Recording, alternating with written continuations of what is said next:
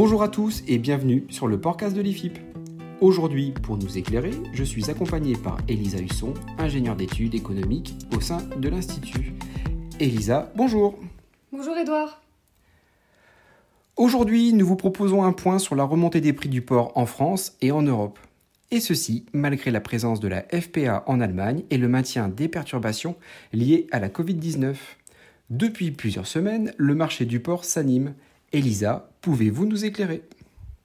Alors oui, en effet, Edouard, euh, depuis plusieurs semaines, on observe une remontée des cours en Europe et particulièrement en Espagne, qui a enregistré une hausse forte et continue du prix depuis la fin février jusqu'à début avril. Depuis, le cours espagnol plafonne à 1,84€. Et les écarts de prix avec les autres références européennes sont importants, de plus d'une vingtaine de centimes. Ailleurs en Europe, la remontée est aussi marquée depuis février, mais les cours se sont stabilisés plus tôt à la mi-mars en Allemagne, au Danemark et aux Pays-Bas. Dans ces pays, les cours sont restés inchangés pendant plus de cinq semaines. Et enfin, en France, l'évolution des prix est un peu différente. La hausse des prix se réalise dans le sillage des autres cotations européennes, mais elle est plus continue et plus graduelle au cours de ces dernières semaines. Le cours du port a rejoint les niveaux néerlandais et danois à la mi-avril. Si on zoome sur la carte de l'Union, quels sont les facteurs qui expliquent cette évolution? Commençons par nos voisins espagnols.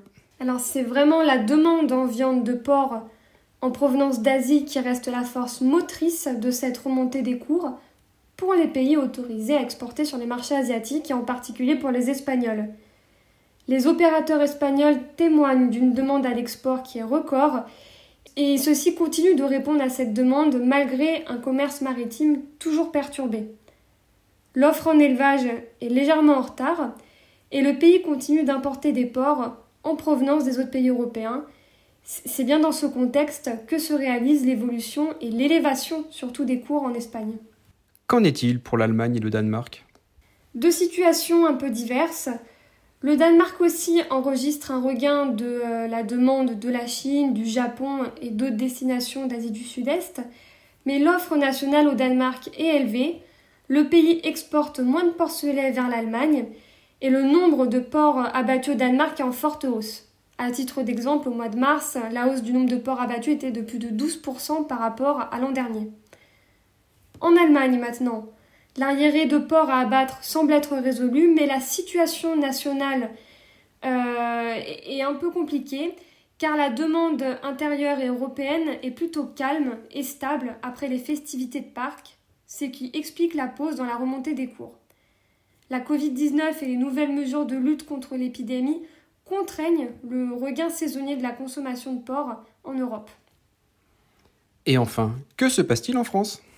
En France, la demande des abattoirs est plutôt soutenue, elle s'est même intensifiée. Si on regarde dans la zone uniport, les poids d'abattage sont en baisse et le nombre de porcs augmente. À titre d'exemple, en mars, la hausse était de plus de 4% du nombre de porcs abattus par rapport à 2020 et on devrait retrouver une hausse de même ampleur pour le mois d'avril. Cette hausse des cours du porc à la production se répercute sur les autres marchés, tels que les pièces de découpe, qui eux aussi ont vu leur prix repartir à la hausse. Et compte tenu de cette situation, on s'attend à une remontée des cours plus en aval de la filière, sur les prix des charcuteries et du porc frais au détail par exemple. De manière générale, les marchés européens sont actuellement en attente d'une reprise de la consommation qui est pour l'instant restreinte par les mesures anti-Covid.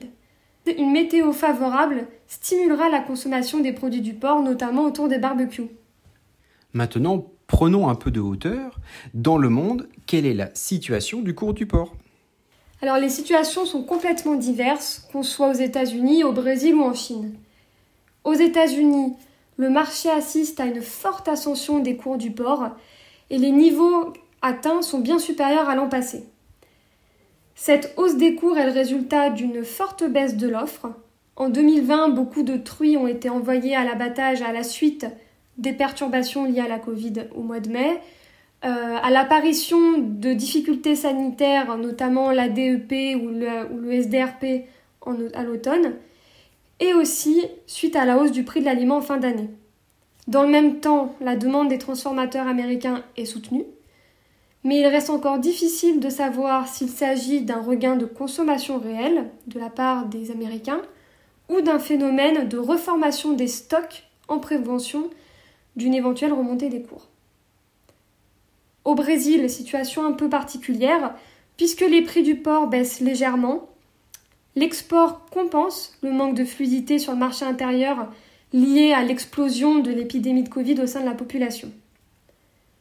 Et enfin en Chine, le prix du porc poursuit son recul de manière plutôt intense et au même rythme que le mois dernier. Certains éleveurs chinois ont abattu leurs porcs suite à une dégradation de la situation sanitaire dans le pays cet hiver. Elisa, merci beaucoup. Merci de votre attention. Je profite de cette conclusion pour dire que ce podcast est une vision résumée. Si vous voulez échanger avec Elisa Husson, n'hésitez pas à vous inscrire aux différentes formations ou tout simplement retrouvez-nous sur le site de l'IFIP, soit ifip.so.fr. À bientôt. À bientôt.